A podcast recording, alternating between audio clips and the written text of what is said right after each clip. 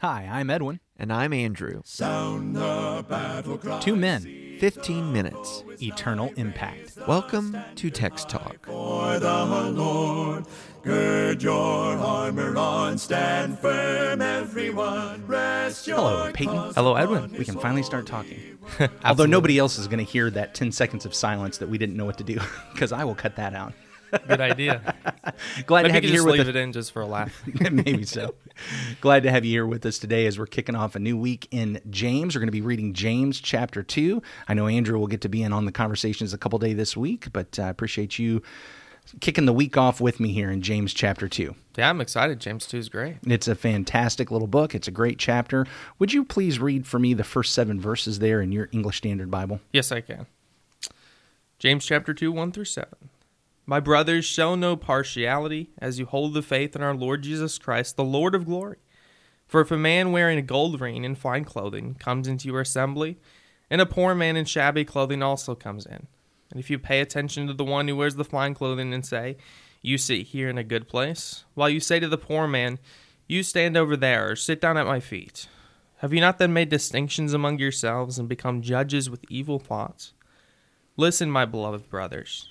Has not God chosen those who are poor in the world to be rich in faith and heirs of the kingdom which he has promised to those who love him? But you've dishonored the poor man. Are not the rich the ones who oppress you? Are they not the ones who drag you into court? Are they not the ones who blaspheme the honorable name by which you were called? I want us to hear this in a context, uh, uh, certainly in the context within the letter itself, but the context that I believe the letter is written into. I know that there's disagreement about this. I, I talked with this about uh, with Andrew last week. My perspective on the book of James is that we are dealing with an audience of Christians who had been in Jerusalem in the main.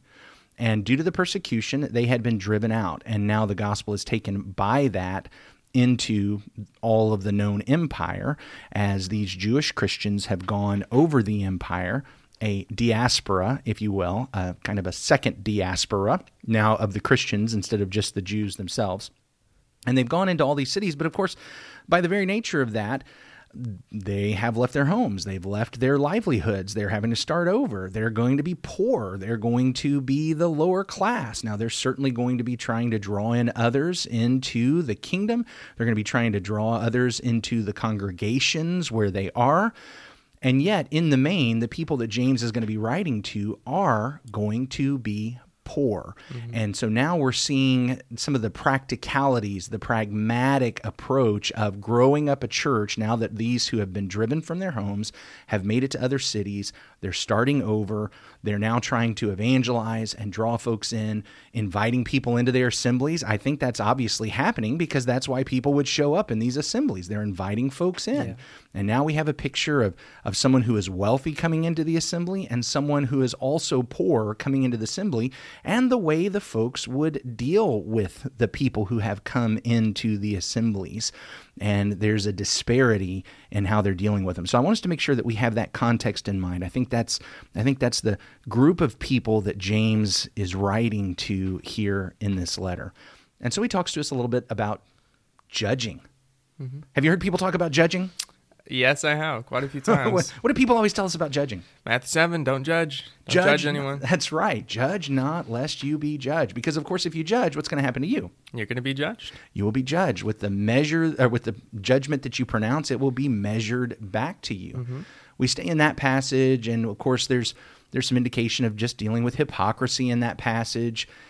However, James, who is now commenting on the Sermon on the Mount, there's no doubt that he is anchored in the Sermon on the Mount as well as other teaching from Jesus. He's Yeah. anchored in the prophets, he's anchored in wisdom. All of that is coming together in this letter. Certainly. Now he comes back to judging. What does he claim is judging right here in this paragraph? Judging people according to social class. Okay, and how does it come out?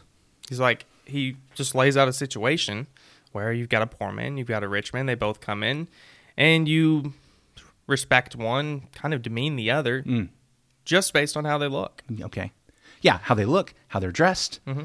Why would someone give preference to the wealthy and the rich? Well, here, they're poor Christians. They need money. Okay. It's, I don't think it's hard to imagine. oh, you've got some rich people here. You know, they could really help our church out. Yeah. These poor people, what, what are they going to add? They they probably just drain our funds too. So let- let's sit them in our back. Let's make them not want to come back again. Yeah. I doubt, I, you know, I doubt anyone's ever saying, let's make them not want to come back again. Yet at the same time, they're like, eh, I mean, if they didn't, We wouldn't mind too much. yeah, I mean, but that rich guy, Yeah. we, we he needs to we we need to show him honor. We need to show him preference because he he needs to come back. And I do think that one of the things that happens, I think it happens with churches today, is that we give the social equity to those who have financial equity, to those who so those who have the financial capital. We give the social capital. I guess is the way I'm wanting to say it. That we see those who are wealthy; they're typically respected by the community. Uh-huh. They're looked up to, they are helpful, and if they come in here, we will be respected by the community. We will be looked up to.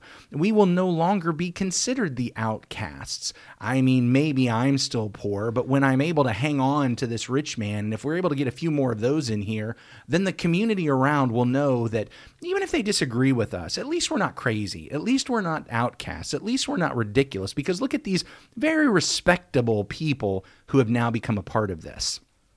Yeah, and that's a really good point. And I don't I don't want to jump the gun too much, but I think what James is revealing, and maybe maybe implicitly here, but James continually brings up this idea of rich and poor throughout his letter multiple times. Um, and of course, you could look through the letter and see that. Back in chapter one, he talks about this rich um, rich people who will fade away in their pursuits and they'll be humiliated in that way. And he talks about the poor people um, who will be glorified through these trials. And so he continues to bring up these thoughts throughout the letter. One of the things I think this reveals here in, in this particular section is that this is how strong the hold of wealth can be on us. You know, First Timothy chapter six warns us that the love of money is the root of all evil. Um, back in Matthew chapter six, Jesus says that you can love God or you can love money. You've got to make a choice here. Yeah, you can't serve both both. masters. I think this is indicating how strongly this can have a hold on people, people today. Um, that it can hold on to you in the sense that you may not be pursuing money yourself, but you're you're showing deference to someone else in order to get money, and that's how s- such a strong hold. And these were Christians; these were people in the gospel; these were people um, to be following Jesus. It it gets a hold on them. That seems to be what's happening here. we need to be careful. I, I recognize that today we're in a little bit, we're, we're in a largely different cultural setting. Mm-hmm. The fact is, I look at my congregation that I'm a part of, and I think it's relatively standard across America. Uh-huh. Uh, maybe for size, we're a little bit bigger, but for the most part, I, I think it's made up of mostly middle class Christians, mm-hmm. which we tend to see ourselves as neither really poor or really rich. Now we all we all talk about how poor we are because we compare ourselves to those who are really rich, but we can all look around and recognize that there are plenty who are far worse off than we are. We're we're mostly middle class. we are not these poor people who have left hearth and home, who have abandoned livelihood, and therefore could really use some financial stimulation. We're doing pretty okay as long as we just maintain our good Christian work ethic and our good Christian financial stewardship. We're going to be fine. Uh-huh. But boy, it sure would be nice if we had those wealthy people come in and the poor people who come in man, they're going to drain what little we have. I mean, we I get it. We've got more than them, but you know, I've got more than them because I've made really good choices. And if they had made really good choices like me, they would be better off. This is this is all completely their fault. Yeah. But uh, boy, look at the really really good choices all those what rich wealthy people have made. Wish I was more like them. And it and it ends up being that deferential um, and it's judging. It's judging. He here's that's the thing that James calls it. I, I want us to recognize that as he pulls Jesus' teaching about judging, he brings it to this idea of looking at people based upon how much like me they are, uh, especially when it comes to finances. And and he says they're judges with evil thoughts. Evil thoughts. Like it's it's not that oh these are kind of innocent thoughts. No, these are evil thoughts. This, Mm. this is not a good form of judging whatever this might be. I, I think this happens very often. I've done it. I've done it. When when I see folks come in and I and I recognize a person in financial need, I just, oh, you know, oh no, we're gonna have all this work to do. Oh no, we're gonna have all. They're they're, they're pro- they probably just want money. They probably just want money. That's probably why they're here. They're I, I get it. There are people, both wealthy and poor, that have had bad motives that we've had to deal with. I know that. But to have that first thought of seeing someone who is poor and assuming that the only reason they've shown up is because they hope this church will help them financially, and oh no, it's going to be a drain on what resources we have. James, man, he calls that out pretty. I mean, this is oh, hard. Yeah. I, I don't even like talking about this because I can see in myself how often I have violated this. Yeah. And I think if we're just drawing this out a little more, James isn't saying that absolutely every single poor person is going to be fit for the kingdom, nor is he Or- saying every rich person won't be. But he is saying, hey, by and large, this is what the poor people are going to be like. They're generally going to be heirs of the kingdom. And, and of course, that references back to what Jesus said that the blessed are the poor in spirit, for theirs is the kingdom of heaven. I But might, what, I might tweak that a little bit. I'm Okay, not sure that yeah. he's saying the poor will generally be heirs of the kingdom, but maybe that the heirs of the kingdom will generally be poor. Okay. yeah, may- I- I maybe think that that's way more is better. accurate. That that the the idea we do know Jesus says it's hard for the wealthy Yep. to enter the kingdom. Sorry, go ahead. No, you're you're good. So one of the things things I think this calls out is that we need to examine who are we accepting into our lives. Are we accepting in people who will make our lives better, who are, who we think will, um, or are we accepting in people that are otherwise poor that don't seem on the outside to maybe have something that could make us better, but could very likely be rich in faith, heirs of the kingdom. You know, we might have to change the way we look at this because on the surface, I could see someone who's poor, who doesn't who isn't dressed as nice as I am, who just maybe doesn't even seem intelligent. That's that in itself is a judgment. I have no idea. Yeah. But I could think, you know, James says it's very likely that these people, it's often the poor who are like this, who are rich in faith, heirs of the kingdom. I have no idea. But if I begin to change my perspective on that, that can be very helpful. very often, if I have a worldly mindset, I want to rub elbows with those who are rich and powerful and influential. Mm-hmm. And if we're not careful, we allow our churches to be like that. We want this church to be full of people who are rich and powerful and influential. Again, it allows our church to have a level of respect in the greater community. That even if folks will disagree with us and not be a part of the church, at least they won't look down on us. And and they'll that you know, hey, that's that's a good church. Um, But when I have a Christ like mindset, I, I want people who want to serve the Lord around me, whether wealthy or poor. But the, the driving factor is Am I going to love the Lord? Am I uh, g- going to be pursuing faith in Jesus Christ? The issue is not about the financial capital that they have, that they bring. We're, and the world is going to look down on that. The world is going to look down on Christ like people always going to look down on Christ like people. Therefore, our churches are probably not going to be highly respected by the world. Uh-huh. Making decisions, we're, we're not trying to force the world to disrespect us, but making decisions because we want the world to respect us. That's the wrong way to go. And that's that's what happens when we pursue this wealth versus poverty. When I look at the person rather than making the snap judgment based on the clothes they wear, based on the grammar they use that's see man that's that's one for me Ooh, man the grammar they use you mentioned the level of education but but recognizing we're talking about people who are who are having faith in jesus uh-huh. and and that's the key that we need to have anything you want to wrap up with here before prayer No, other than just the I, the idea we've continually emphasized. I'm looking at people not judging based on what they look like. I'm saying, hey, is this person going to receive the gospel? Is this person going to be fit for the kingdom? I share the gospel with them. Uh, I try to bring them in in that way. Except those people in my life doesn't matter what they look like, and that's that's the kind of thing we need to be doing. all right take us out with a prayer Yeah, of course. Lord our God, we thank you so much for this day.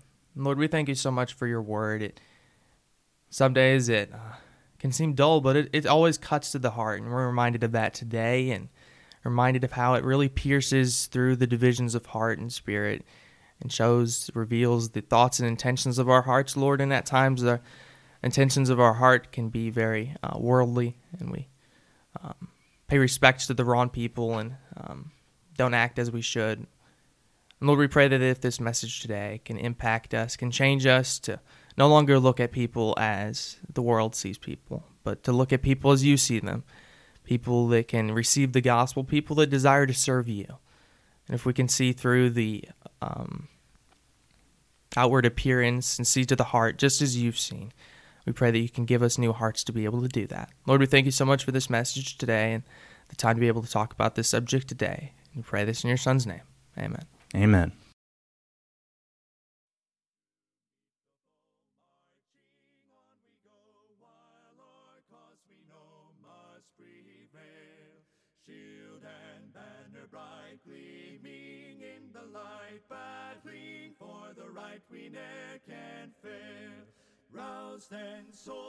Thanks for talking about the text with us today.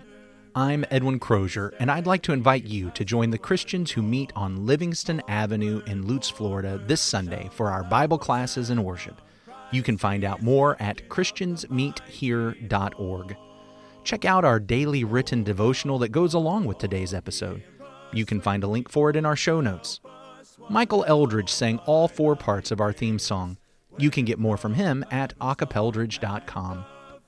Please remember to subscribe, rate, and review Text Talk in your favorite podcast app so others can find it and learn Um, about it more easily. Yeah, the thing that I was saying was fantastic that day. Be steady, pass the word along.